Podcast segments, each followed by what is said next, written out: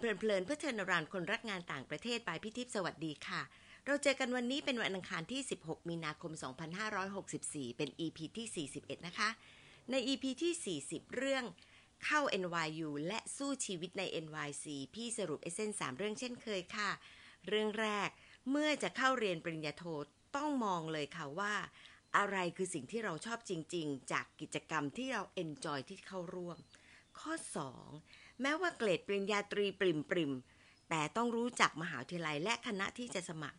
ดูว่าเขาต้องการมองหาอะไรจากผู้สมัคร แล้ววางเส้นทางชีวิตการเรียนให้ดี พัฒนาโปรไฟล์ให้โดดเด่น ข้อ 3 แม้ต้นทุนชีวิตอาจจะไม่มากนัก แต่ต้องการเรียนมหาวิทยาลัยชั้นนำและอยู่ในเมืองใหญ่ พร้อมอึดและสู้เต็มที่ พร้อมอดและทนค่ะ EP นี้ จะข้ามไปอีกดีกรีหนึ่งแล้วนะคะ จากปริญญาโทไปสู่ปริญญาเอกค่ะ พี่ให้ชื่อตอนว่าทำไมต้องเรียนปอเอก และทำไมต้องท็อป 10 นะคะ เมื่อพูดถึงการเรียนปริญญาเอก มันจะมีอะไรที่จะแชร์ได้บ้าง แน่นอนว่าอาจจะเกิดคำถามเยอะเลยนะคะว่าจำเป็นเหรอทำไมต้องตะเกียกตะกายไปเรียนต่อ แทบจะ break down เรียนลงลึกขนาดไหนแล้วมันได้ใช้ปอเอกไหมหรือว่าตั้งใจจะเป็นอาจารย์มหาวิทยาลัยเลยจำเป็นต้องเรียนปริญญาเอก แล้วยังจำเป็นจะต้องเข้าท็อป 10 มันคืออะไรกันเนี่ย ชีวิตมันต้องขนาดนั้นด้วยเหรอ และมักจะมานั่งคิดว่า อย่าไปเรียนเลย ปริญญาเอกตอนเนี้ปริญญาต่างๆ เขาก็ไม่เรียนกันแล้ว มันจริงหรือเปล่า พี่เองก็จบปริญญาโท ตอนนั้นคนคิดว่าการเป็นนักวิทยสัมพันธ์นั้นไม่จำเป็นหรอกที่จะต้องไปเรียนปริญญาเอก ทุนเลยจำกัดอยู่แค่นั้น จะใช่หรือไม่ใช่คะ น้องๆก็ลองคิดดูค่ะ แล้วรองอธิการบดีที่มาดูแลวิเทศก็จบปริญญาเอกกันทั้งนั้น ความสำคัญของปริญญาเอกจริง ๆ มันอยู่ตรงไหนกันคะ ได้ว่าทุกปีเนี่ยคุณไม้ฮอกแล้วก็เกาสิทธิโชคหลินประเสริฐ ก็จะเชิญพี่ไปเชียงใหม่นะคะ ทั้งคู่เป็นผู้ที่แนะแนวการศึกษาต่อค่ะ เราก็ไปคุยกับเด็กมัธยม เพื่อที่จะไปกระตุ้นว่าเด็กๆ รู้จักตัวเองจะทำยังไงดี เตรียมพร้อมต่อการเรียนต่อในระดับอุดมศึกษาเป็นยังไงค่ะ ครั้งหนึ่งส่งหนุ่มคนหนึ่งมาค่ะ ชื่อแบงค์อภิชัยชัยวินิตไปรับพี่ที่สนามบินนะคะ นี่ก็เป็นรูปแบบหนึ่งของการสร้าง network ที่ดีมากค่ะ เพราะว่าใครจะรู้คะ ตั้งแต่นั้นเป็นต้นมาพี่กับพี่แบงค์ก็รักกันเรื่อยมาเลยละค่ะ พี่ประทับใจพี่แบงค์ตั้งแต่คุยกันอยู่ในรถ เรื่องแรก เป็นคนที่ทำงานด้าน marketing แล้วเกิดสนใจด้านศึกษาค่ะ พี่ก็ อืมโอเค ไม่ค่อยมีใครหรอกสนใจด้านการศึกษาขนาดนี้นะคะ ข้อ 2 อยากจะเรียนต่อโทที่ Teachers College Columbia โดนไหมล่ะคะข้อ 3 เป็นคนกรุงเทพค่ะ แต่ไปอยู่เชียงใหม่เป็นเดือนกับทีมคุณไม้เพราะอะไรค่ะ จะเตรียมสอบ TOEFL แล้วก็ GRE ให้ได้เพื่อที่จะไปเรียนต่อ พี่แบงค์เป็นแขกรับเชิญวันนี้ที่จะมาตอบคำถามเลยนะคะว่า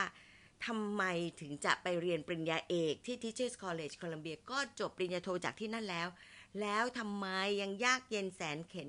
เรียนแล้วคุ้มเหรอ แล้วคุ้มตรงไหนแล้วก็อยากจะแนะนำผู้ฟังยังไงบ้างค่ะ พี่แบงค์เป็นผู้ร่วมก่อตั้งแล้วก็เป็นประธานของ Warwick Institute เป็นคนที่มีประสบการณ์มากในวงธุรกิจนะคะ พี่จำได้ว่าเคยคุยแล้วพี่ซึมเลยล่ะค่ะ กับการเรียนการสอนของเราเองในสถาบันการศึกษา เพราะพี่แบงค์เขาบอกว่า เวลาโฆษณาขายสินค้าใช้ไม่ถึงนาทีก็สื่อได้ทำไมการศึกษาถึงทำแบบนั้นไม่ได้ นี่อาจจะเป็นความประทับใจที่ทำให้สนุกแล้วก็อยากจะพบแล้วก็พูดคุยกับพี่แบงค์ตั้งแต่นั้นแล้วล่ะค่ะ วันนี้เป็นอีก EP หนึ่งที่จะพูดคุยผ่านทางโทรศัพท์นะคะ ต้องขอบคุณพี่แบงค์ที่ยืนยันหนักแน่นสุดๆว่าพี่ทิพย์ครับ แบงค์ว่าให้เราสองคนคุยกันแบบ teleconference ฟังสนุกกว่านะ ลองอัดดูไม่ชอบทำใหม่ คน marketing ค่ะ พูดแล้วทำให้คนการศึกษาต้องยอมเลยล่ะค่ะ ขอบคุณแบงค์นะคะ เอาละค่ะ ลองดูว่าเป็นยังไงบ้างค่ะสวัสดีค่ะแบงค์ขอบคุณที่เชิญพี่อย่างจริงจังเลยนะ เพราะว่า พี่เองไม่เคยคิดว่าจะเริ่มตรงนี้ ก็ถือว่าเป็นครั้งแรกจริง ๆ ที่พี่มาฝึก จะต้องบอกว่าคนอื่นเขารู้สึกชินมาก แต่พี่ก็เกร็งเล็ก ๆ นะคะช่วงแรกนี่แต่แล้วล่ะค่ะว่าแบงค์คือใคร ก็เลยอยากจะเข้าคำถามไปเลยด้วย แล้วก็แบงค์อาจจะแนะนำตัวเองในระหว่างที่ตอบคำถามเนาะเพราะว่าพี่ว่าแบงค์เป็นเจ้าของโรงเรียนอะประสบความสำเร็จมากเลย เรียนเอกไปทำไม แล้วก็พี่เกริดตอนแรกบอกว่า คนเรียนเอกมักจะถูกแบรนด์ว่าจะกลับมาเป็นอาจารย์ ในเคสเป็นยังไงบ้างครับผมก็สวัสดีครับพี่ทิพย์นะครับ แล้วก็ดีใจนะครับที่จากเดิมทีเป็นแฟนเพลงแล้วกันแฟนรายการของพี่ทิพย์ตลอด วันนี้วันนี้ได้มาแชร์ประสบการณ์แล้วก็มาพูดคุยกันนะครับคำถามแรกเลยก็คือว่าเออทำไมถึงถึงอยากเรียนด็อกเตอร์นะนะครับ จริง ๆ แล้วตอนเด็กๆไม่ไม่เคยคิดว่าจะเรียนด็อกเตอร์เลยนะครับ ผมผมจบปริญญาตรีที่นิเทศจุฬาแล้วก็ตอนสมัยเรียนนิเทศจุฬาแล้วก็เราเน้นเรื่องความคิดสร้างสรรค์นะครับ แล้วก็เน้นการ implement คือสามารถนำความคิดสร้างสรรค์เนี่ยสามารถ implement ให้เกิดภาพจริงได้ เกิดเสียงจริงได้ เกิด experience จริงได้นะครับ ดังนั้นเราทำกิจกรรมค่อนข้างเยอะ แล้วก็ไม่ค่อยสนใจเรื่อง academic สักเท่าไหร่นะครับ นกระทั่งทำงานไปเรื่อยๆปุ๊บชอบทำงานทางด้าน education มากขึ้นมากขึ้นมากขึ้นนะครับ แล้วก็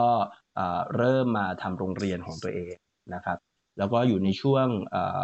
ช่วงที่ทำโรงเรียนของตัวเองเนี่ย ผมได้มีโอกาสที่จะได้ได้คิดว่าเออถ้าเผื่อเกิดว่ามาทำโรงเรียนแล้ว ตัวเราเองเอ่อก็ควรจะมีความรู้ทางด้าน education ที่ที่แข็งแรงมากขึ้นหน่อย นะครับ จากเดิมที่มีความรู้ทางด้าน communication อย่างเดียวจากนิเทศจุฬาเนี่ยนะครับ ก็เลยตอนนั้นก็ตัดสินใจว่าจะไปเรียนโทที่ที่ที่อเมริกานะครับทางด้าน education แล้วก็ตอนที่จะไปเรียนโทเนี่ยก่อนไปก็ได้มีโอกาสไปไปเป็นครูอาสานะครับอยู่ที่สามเหลี่ยมทองคำนะครับ ไปดูแลโรงเรียนเด็กด้อยโอกาสนะครับ แล้วก็ เด็กๆ ส่วนใหญ่เป็นจุดเริ่มในการที่จะไปโรงเรียนตรงนั้นมันคืออะไรอะ ก็คือตอนนั้นคุยเยอะมากเลยนะครับ ว่าถ้าเผื่อเราจะไปที่ที่ที่อเมริกาเนี่ยนะครับ ก็เราอยากจะรู้ลึกแล้วก็รู้จริงมากกว่านี้ว่าปัญหาที่แท้จริงของระบบการศึกษาในเมืองไทยเนี่ยนะครับ มันมันคืออะไร แล้วก็ตัวแบงก์เองเนี่ยก็ส่วนใหญ่ก็อยู่ในกรุงเทพนี่แหละนะครับ แล้วก็สมัยตอนเป็นหนุ่มๆทำธุรกิจเกี่ยวกับโรงเรียนเนี่ยก็อยู่ที่จาการ์ตาอยู่ที่ฮ่องกงอยู่ที่กรุงเทพเหมือนกันนะครับ เพราะฉะนั้นภาพทุกอย่างมันแบบโห modern education high technology driven นะครับ แต่ว่าปัญหาที่แท้จริงของประเทศไทยมันไม่ได้เป็นแบบนั้นนะครับ สิ่งที่แบงค์ประสบในกรุงเทพมันอาจจะไม่ใช่สิ่งที่เป็นปัญหาจริงของประเทศไทย นะครับ ก็เลยไปเป็นครูอาสาอยู่ที่สามเหลี่ยมทองคำการไปเป็นครูอาสาอยู่ที่สามเหลี่ยมทองคำก็ทำให้แบงค์ได้มีโอกาสได้คลุกคลีตีโมกับกับโรงเรียนกับเด็กๆ แล้วก็คุณครูแล้วก็ผู้อำนวยการโรงเรียนต่างๆนะครับจากนั้นแบงก์ก็เลยบินไปเรียนโทก่อนนะครับ พอบินไปเรียนโทแบงก์กลับมานะครับ แบงก์ก็ก็ได้มาพัฒนาโรงเรียนต่อนะครับ แล้วก็จากนั้นตัวแบงก์เองอีกส่วนหนึ่งแบงก์ก็ก่อตั้งกองทุนนะครับ การศึกษาเพื่อนักเรียนชาวเขานะครับ เป็นทุนที่เอาไว้ให้เด็กๆได้มีโอกาสเรียนต่อปริญญาตรีตามที่เขาฝันไว้ ในทุนเนี่ยก็มีทั้งให้ทุนเปล่าด้วย แล้วก็มีทำเวิร์กช็อปให้เด็กๆนะครับ ในช่วงที่ทำกองทุนเนี้ยแบงก็ได้มีโอกาสทำงานกับผู้อำนวยการ แล้วก็ผู้นำโรงเรียนแล้วก็คุณครูมากขึ้น แล้วก็เห็นว่าเออตัวเขาเองเนี่ยงานก็หนักนะ แล้วก็ในโรงเรียนเองก็ดันมี conflict เยอะ แล้วก็มีปัญหาเรื่องเรื่องภาวะผู้นำค่อนข้างเยอะ แล้วก็มีปัญหาในแวดวงการศึกษาในโรงเรียนเยอะนะครับ ตอนนั้นเนี่ยผมก็เริ่มคิดว่า เออ มันจะมีความเป็นไปได้ไหม ที่แทนที่กองทุนของผมเนี่ยจะแค่ส่งเงินให้อย่างเดียวกับเด็กๆ ในการได้ศึกษาต่อนะครับ มีความเป็นไปได้ไหมที่ผมจะสามารถแก้ปัญหานี้ได้แบบแบบยั่งยืน ถ้าเผื่ออยากแก้ปัญหานี้ได้แบบยั่งยืนมันก็ควรจะรู้ปัญหานี้ในแนวลึกนะครับ คือต้องรู้ที่รากของปัญหาของมันว่าไอ้ปัญหาเรื่องคอน FLICT นะครับความขัดแย้งเนี่ยหรือปัญหาเรื่องภาวะผู้นำนะครับ ในกลุ่มโรงเรียนเหล่านี้เนี่ยมันเป็นยังไง แล้วก็วิธีการทางออกมันเป็นยังไงบ้าง ดังนั้นก็เลยนำมาซึ่ง เออ ถ้าเผื่ออยากรู้ลึกแล้วอยากแก้ปัญหานี้ให้ได้ แบบยั่งยืนเนี่ย ก็ควรจะไปเรียนด็อกเตอร์ทางด้านนี้ครับครับผมที่จริงกับพี่เนี่ยเรารู้จักกันตั้งแต่ก่อนแบงค์ไปเรียนปริญญาโทเนาะใช่ครับก็ก็พอได้เข้า TC พี่ก็ดีใจมากเลยคือ Teachers College ก็เป็นที่ที่พี่จบมา เราก็แบบจบมานานมากแล้วแหละ แต่ว่ามันก็มีความรู้สึกว่ามีรุ่นต่อรุ่นที่ไปเรียนโรงเรียนนี้ แล้วก็กลับมาช่วยบ้านเมืองเยอะมากเลยเนาะแล้วก็แบงค์เป็นอีกคนหนึ่งเพราะฉะนั้นพอพอฟังดูเนี่ยพี่เห็นเหมือนกับว่าแบงค์นะค่อนข้างจะเป็นการสะสมแล้วก็สั่งสมไอ้ passion เรื่องการศึกษาเยอะขึ้นเรื่อยๆ จนกระทั่งมาถึงเรื่องของ leadership เลยเป็นจุดตัดหรือเปล่าทำให้คิดว่าการเรียนปริญญาเอกเนี่ยสำคัญแล้วกับเรื่องของ leadership ต่อระบบการศึกษาที่จะต้องทำให้ดีขึ้น ครับผมก็ก็ค่อนข้าง ตอนนั้นค่อนข้างเคลียร์มากนะว่าต้องกลับไปเรียนปริญญาเอกนะครับค่ะแล้วก็แล้วก็เรื่อง leadership สำคัญนะครับค่ะคือช่วงนั้นเนี่ยเอ่อเป็นช่วงที่ผมก็อยู่ในแถวแถวๆสามเหลี่ยมทองคำแล้วก็ แล้วก็ได้ยินข่าวอ่านข่าวก็จะเห็นพบเยอะเลยว่ามีประท้วงขับไล่ผู้อำนวยการมีอ๋อคอน FLICT ที่นู่นที่นี่ที่นั่น แล้วก็วิธีการแก้อืมปัญหาเอ่อมันก็เกิดการย้ายผู้อำนวยการไปโรงเรียนอื่น แต่คอนอืม FLICT ก็ยังอยู่ตามจุดต่างๆ เหล่านั้น ผู้อำนวยการอืมคนเก่าออกไปก็ไม่ใช่conflict มันหายไปแล้วนะครับค่ะผู้อำนวยการคนใหม่เอ่อผู้อำนวยการคนใหม่เข้ามาก็ยังอาจจะแก้ปัญหา ได้ไม่สมบูรณ์นักอะไรอย่างเงี้ยนะครับว่ามันเป็นปัญหาที่แบบว่าเป็น domino effect ไปเรื่อยๆเรื่อยๆเรื่อยค่ะๆแล้วก็พอฟันธงได้ว่า เออยิ่งยิ่งฟังก็ยิ่งไม่รู้อืมยิ่งฟังก็ยิ่งไม่รู้ว่าเขาแล้วนี่เป็นมากเลยนะอืมอืมยิ่งฟังก็ยิ่งไม่รู้คือแบบว่า คือตอนปอโทเราเรียนเรื่อง educational technology ซึ่งส่วนใหญ่ก็ส่วนใหญ่ก็เป็นพวกเอ่อการดีไซน์คอร์สเกี่ยวกับการพัฒนาการเรียนรู้ของเด็กอะไรเงี้ย แต่ว่าเราไม่ได้โฟกัสเรื่องเรื่องเรื่อง leadership อะไรมากมายนะพอเรามาเจอค่ะ ปัญหานี้แล้วเรารู้สึกว่า เออ จริง ๆ แล้วเอ่อชีวิตการทำงานของเราตลอดตลอดที่ผ่านมาเนี่ย เราก็ทำงานอยู่กับ business หรือการเป็นผู้นำมาเยอะอะไรอย่างเงี้ยนะครับเอ่อแล้วทำไมเราถึงมองเรื่องนี้ไม่ขาด เราทำไมถึงแบบว่ายิ่งอยู่กับมันยิ่งไม่รู้ แล้วก็ช่วยเขาแก้ไม่ได้นะครับ ก็เลยคิดว่าต้องไปเรียนเป็นเอก แสดงว่ามีโจทย์ชัดเจนก่อนจะไปเรียนเอกเนาะทั้งใช่ที่ยังไม่ เรียนเลยนะตอนนั้น แล้วก็อยู่ดีๆ แล้วเนี่ย ด้วยการที่มีโจทย์ชัดช่วยให้เราเข้าไปที่ทีซีได้ใช่หรือเปล่า หรือว่านึกยังไงที่จะไปเข้าทีซีแทนที่จะไปเข้าที่อื่น อืม จริงๆแล้วต้องเรียนก่อนว่าระบบอเมริกาเนี่ยนะครับ ก็คือการที่คุณจะสมัครปริญญาเอกส่วนใหญ่นะนะครับ การที่คุณสมัครปริญญาเอกและเป็นนักเรียนด็อกเตอร์เนี่ยก็คือคุณจะต้องได้รับเลือกจากโปรแกรมหรือจากทางมหาลัยนะครับ ให้ไปเรียนแล้วก็ต้องทำงานให้กับมหาลัยด้วย นั่นอืมแปลว่า นั่นแปลว่าอ่าเขาจ้างคุณไปเรียน เขาจ้างคุณไปเรียน คุณก็เขาก็จะ absorb ค่า tuition fee มี stipend ให้นะครับอ่าดังนั้นเพื่อตอบคำถามพี่ทิพย์แบงก์เองไม่กล้าที่จะยื่นแค่ทีซีที่เดียวค่ะไม่กล้าจะยื่นแค่ทีซีที่เดียวเพราะว่าทีซีก็คอมเพ t i ทีฟมากนะครับอืมแบงก์ยื่นทั้งหมดสี่ที่แล้วก็ก่อนยื่นเนี่ย พูดตรงๆ ได้ที่ไหนก็เอาที่นั่นแต่ที่ไหนเพราะมันการแข่งขันสูงมากเลยเขาเขาจ้างเราไปเรียนเขาเลือกเราและกำลังจะจ้างเราไปเรียนนะครับอืมเพราะฉะนั้นไม่กล้ายื่นที่เดียวครับครับผมแต่อ่าเตรียมตัวในที่สุดการโจทย์ชัดทำให้การยื่นเนี่ยง่ายขึ้นใช่หรือเปล่าอ่าโจทย์ชัดทำให้การยื่นง่ายขึ้นอืถูกมต้องถูกถูกต้องครับ เพราะว่าอืมเอ่อ question inquiry ที่ที่เกิดขึ้นในชีวิตของเราอะนำไปใส่ไปใน research proposal ได้ง่ายนะครับ แล้วก็เอ่อมหาลัยที่ยื่นตอนนั้นเนี่ยมีทั้งหมดสี่มหาวิทยาลัยที่ยื่นที่ไหนที่ไหนบ้างนะครับ ก็มีอ่า TC โคลัมเบียแน่นอนหนึ่งนะครับสองค่ะ NYU นะครับค่ะสาม UPenn แล้วก็สี่ Stanford อืมนะครับก็คือเป็นทั้งสิ้นที่เก่งมากด้านการศึกษา ครับเป็นเป็นสี่ค่ะมหาลัยที่โฟกัสเรื่องการศึกษาอ่าถ้าผมต้องบอกว่าเป็นทางด้าน educational leadership หรือไม่ก็ leadership นะครับอ่าดะอ่าถ้าเผื่อเกิดว่ามันมหาลัยอื่นอาจจะมี education แต่อาจจะไม่ได้ไม่ไม่ได้มี research paper หรือไม่มี professor ที่ทำงานทางด้านนี้เอ่อเยอะนักอะไรเงี้ยผมก็จะเลือกเฉพาะเอ่อมหาลัยที่เขาโฟกัสทางด้านนี้ครับผมค่ะโอเค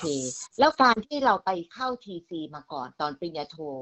เป็นปัจจัยสำคัญที่ทำให้เราสามารถที่ไหม แม้แต่ในทีซีเอง ก็เอ่อคือจริง ๆแล้ว จริง ๆ แล้วการที่เราจบ TC ตอนปอโท ก็ถือเป็น good credential นะ แบงค์ค่ะเรียนแบบนี้นะครับ เพราะว่าในการยื่นเอ่อยื่นแอปพลิเคชันเข้าไปทั้งสี่มหาลัยเนี่ยเขาก็ดูหลายอย่าง ดูค่ะคะแนน GRE ดูเอ่อ JPEG เออไม่ใช่ JPEG ดูคะแนน GPA นะครับค่ะแล้วก็เอ่อดูว่าตัวเราเองสนใจอยากทำงานอะไรนะครับอืมก็ดูพวก SOP นะครับ แล้วก็ดู research paper นะครับค่ะแต่ด้วยความที่เราเป็น TC ด้วยดังนั้นเอ่อซึ่งใครๆก็ค่อนข้างจะในแวดวง education คนก็ค่อนข้างรู้จัก TC อะนะครับ ดังนั้นเอ่ออันนี้ก็แบงก์ก็ถือว่าเป็น competitive edge ของของของเราอย่างหนึ่งนะครับ ผนวกกับเอ่อ SOP ในการทำ research ของเรา ซึ่งซึ่งค่อนข้างที่จะ ค่อนข้างที่จะเอ่อแข็งแรง นะครับณค่ะวันนั้นต้องเรียกผมผมผมก็ค่อนข้างแฮปปี้กับ SOP ที่ผมมีนะครับ แล้วก็แล้วก็ proposal ที่ผมมีนะครับค่อนข้างแข็งแรงอืม โอเค ตรงนี้ มีอยู่อีกอันหนึ่งที่พี่ไม่ได้พูดถึงและเรายังไม่ได้คุยกันมาครับคือพี่ฟูไบรท์ใช่ไหมเพราะฉะนั้นเด็กๆมาเพื่อก็ต้องการทุนทำไมครับแบงค์ที่จะสอบทุนแล้วก็ยังไปปริญญาโทด้วยทุนตัวเอง ปริญญาเอกเนี่ย ส่วนหนึ่งมันก็ต้องมีเงินส่วนตัวไปสำรองเหมือนกันใช่ไหมทำไมถึงตัดสินใจไปด้วยทุนส่วนตัว ครับ ครับผมเอ่มตอนปริญญาโทเนี่ยนะครับแบงค์มีเหตุผล เพราะว่าแบงค์อยาก transform ตัวเองจากคนที่อืมทำงานทางด้าน advertising marketing หรือทำงานด้าน business นะครับ เป็น educator แล้วสิ่งที่ง่ายและเร็วที่สุดในการ transform ตัวเอง ก็คือ คุณควรจะไปเรียนโททางด้าน education ค่ะนะครับ เพราะฉะนั้นแบงค์มองว่ามันเป็นเอ่อ capital investment ของของของตัวแบงค์เองนะครับ ในการที่จะเปลี่ยนตัวเองในแง่ของ career path นะครับอืมก็เลย invest ตรงนี้ แต่มัน invest อืมแค่ผมเรียนจริงๆ invest แค่ปีเดียวนะนะครับแบงค์เรียนแค่ปีเดียวอ๋ก็อก็ก็ก็จบแล้วนะ T4 ค่ะนะครับ ปีปีปีกว่าอะไรเงี้ย ปีกับหนึ่งเทอมนะครับ แล้วก็จากนั้นอ่าจากนั้นเองแบงก์ก็พอกลับมาทำงาน แล้วก็ตอนไปเรียนเอกเนี่ยไปเรียนเอกเนี่ยก็คือต้องก็คือต้องได้ทุนละต้องได้ทุนละใช่ไหมครับจากทางมหาวิทยาลัย แต่ก็สไตล์เพนอาจจะอาจจะไม่ได้เยอะมากนัก ถ้าเผื่อดูกับค่าครองชีพในในนิวยอร์กนะครับ ก็ค่ะใช้เงินส่วนตัวบ้างนิดหน่อยนะครับอืมไม่จริงๆ ไม่ค่อยไม่ไม่ไม่ได้เยอะเท่าไหร่ คือออืมถ้าเผื่อเรา waive เรื่องเรื่อง tuition fee ไปได้อะชีวิตเราจะแบบว่าค่อนข้างสบายเยอะเพราะค่าค่าเทอมมันแพงโดยปีหนึ่งหลายบาทนะครัค่ะบครับผมเออก็อันนี้ก็ดีก็เป็นทิปสำหรับเด็กๆที่อยากจะไปเรียนด้วยทุนตัวเอง หรือว่าอาจจะสอบทุนแล้วทุนที่ตั้งใจไว้แล้วไม่ได้เนาะอืมมันก็ยังออกอีกทางหนึ่งคือ มีเงินระดับหนึ่งแต่ว่าโฟกัสต้องชัดแต่ว่าครับผมระหว่างทางเนี่ยเรียนปริญญาเอกพี่ก็จะเจอคนที่จะบอกเบิร์นเอาท์แล้ว จะเบรกดาวแล้ว อืมเจอภาวะนั้นไหมแล้วก็จัดการกับมันยังไงถึงจบมาได้ค่ะเอ่มภาวะเบิร์นเอาท์หรือเบรกดาวน์เนี่ย มันเกิดขึ้นเอ่อสองช่วงใหญ่ ๆ นะนะครับค่ะเอ่อคือช่วงเรียนเราสนุกอยู่แล้วแหละเพราะว่าเรียนไปด้วยแล้วก็เอาสิ่งที่เรียนมาไปสอนด้วย เพราะว่า การที่คุณเป็นเป็นเด็กด็อกเตอร์คุณก็ได้มีโอกาสสอนด้วย แล้วก็เอาไปช่วย professor ทำงานด้วยทำทั้ง research ทำทั้ง workshop ทำทั้งเอ่อ educational program ที่ professor เขาเขาเขามีเข้ามานะครับก็ช่วยเขานะฮะอันนั้นก็จะสนุกมีความสุขมาก แล้วก็หลังจากนั้นพอเราสอบนักเรียนด็อกเตอร์จะต้องสอบสิ่งที่เรียกว่า certification exam ก็คือเอาล่ะค่ะคุณเรียน coursework จบแล้วนะ เตรียมตัวทำ research นะครับ ก็สอบ พอสอบนั้นเสร็จก็ยังมีความสุขอยู่นะครับ อืมเอ่อพอเราก็เริ่มเข้า research proposal อันเนี้ยแหละอืมเอ่อก็จะเริ่มสั่งสมความเครียดเล็กน้อย ตอนนี้เครียดเล็กน้อยนะ สมมติเต็มสิบก็อาจจะเครียดเบอร์สามอะไรอย่างเงี้ยนะครับครับ เพราะคุณจะต้องเริ่ม synthesize สิ่งที่คุณมีมาทั้งหมดค่ะนะครับ รวมถึงเอ่อ question inquiry ที่คุณแบกมาตอนตอนก่อนอืมเข้า TC นะครับ เอามายำกันแล้วก็ present นะครับอืมแต่คุณต้องเริ่มทำคนเดียวละ คุณไม่คุณไม่สามารถ interact กับใครได้ละนะครับ แล้วพอเอ่อการที่เริ่มทำคนเดียวคุณต้องเป็นแบบว่า ต้อง self directed learning มากเลยอะนะครับอืมค่ะแม้ว่าจะมีนายนายก็นายก็คอนซัลท์เราในระดับหนึ่งเท่านั้นเองนะครับอืมอ่านายคือ professor เนี่ยเขาก็ consult เราในระดับหนึ่งแล้วก็หลังจากที่ proposal ผ่านปุ๊บคราวเนี้ยแหละ ผมต้องบินกลับมาเก็บข้อมูล แล้วก็งานของผมอะผมดูเรื่อง leadership development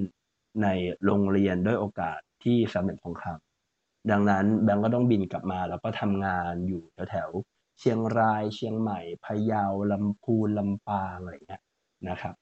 แล้วก็ตรงนั้นน่ะเหนื่อยเหนื่อย เพราะว่าใช้เวลาเก็บข้อมูลแบบว่า ใช้เวลาคือผมต้อง create โปรแกรมขึ้นมาเลยนะครับ เพื่อที่จะพัฒนาผู้นำโรงเรียน คือผมไม่ได้แค่ต้องเก็บ Data นะครับ ต้องมีอืม create โปรแกรมอืมขึ้นมา แล้วลองเอาไปให้เขาเอ่อลองไปพัฒนาพวกเขานะครับ ทั้งหมด 6 โรง 17 คนนะครับ แล้วก็พอพัฒนาเสร็จปุ๊บผมก็ต้องเก็บข้อมูล pre post แล้วถึงจะเอามา analyze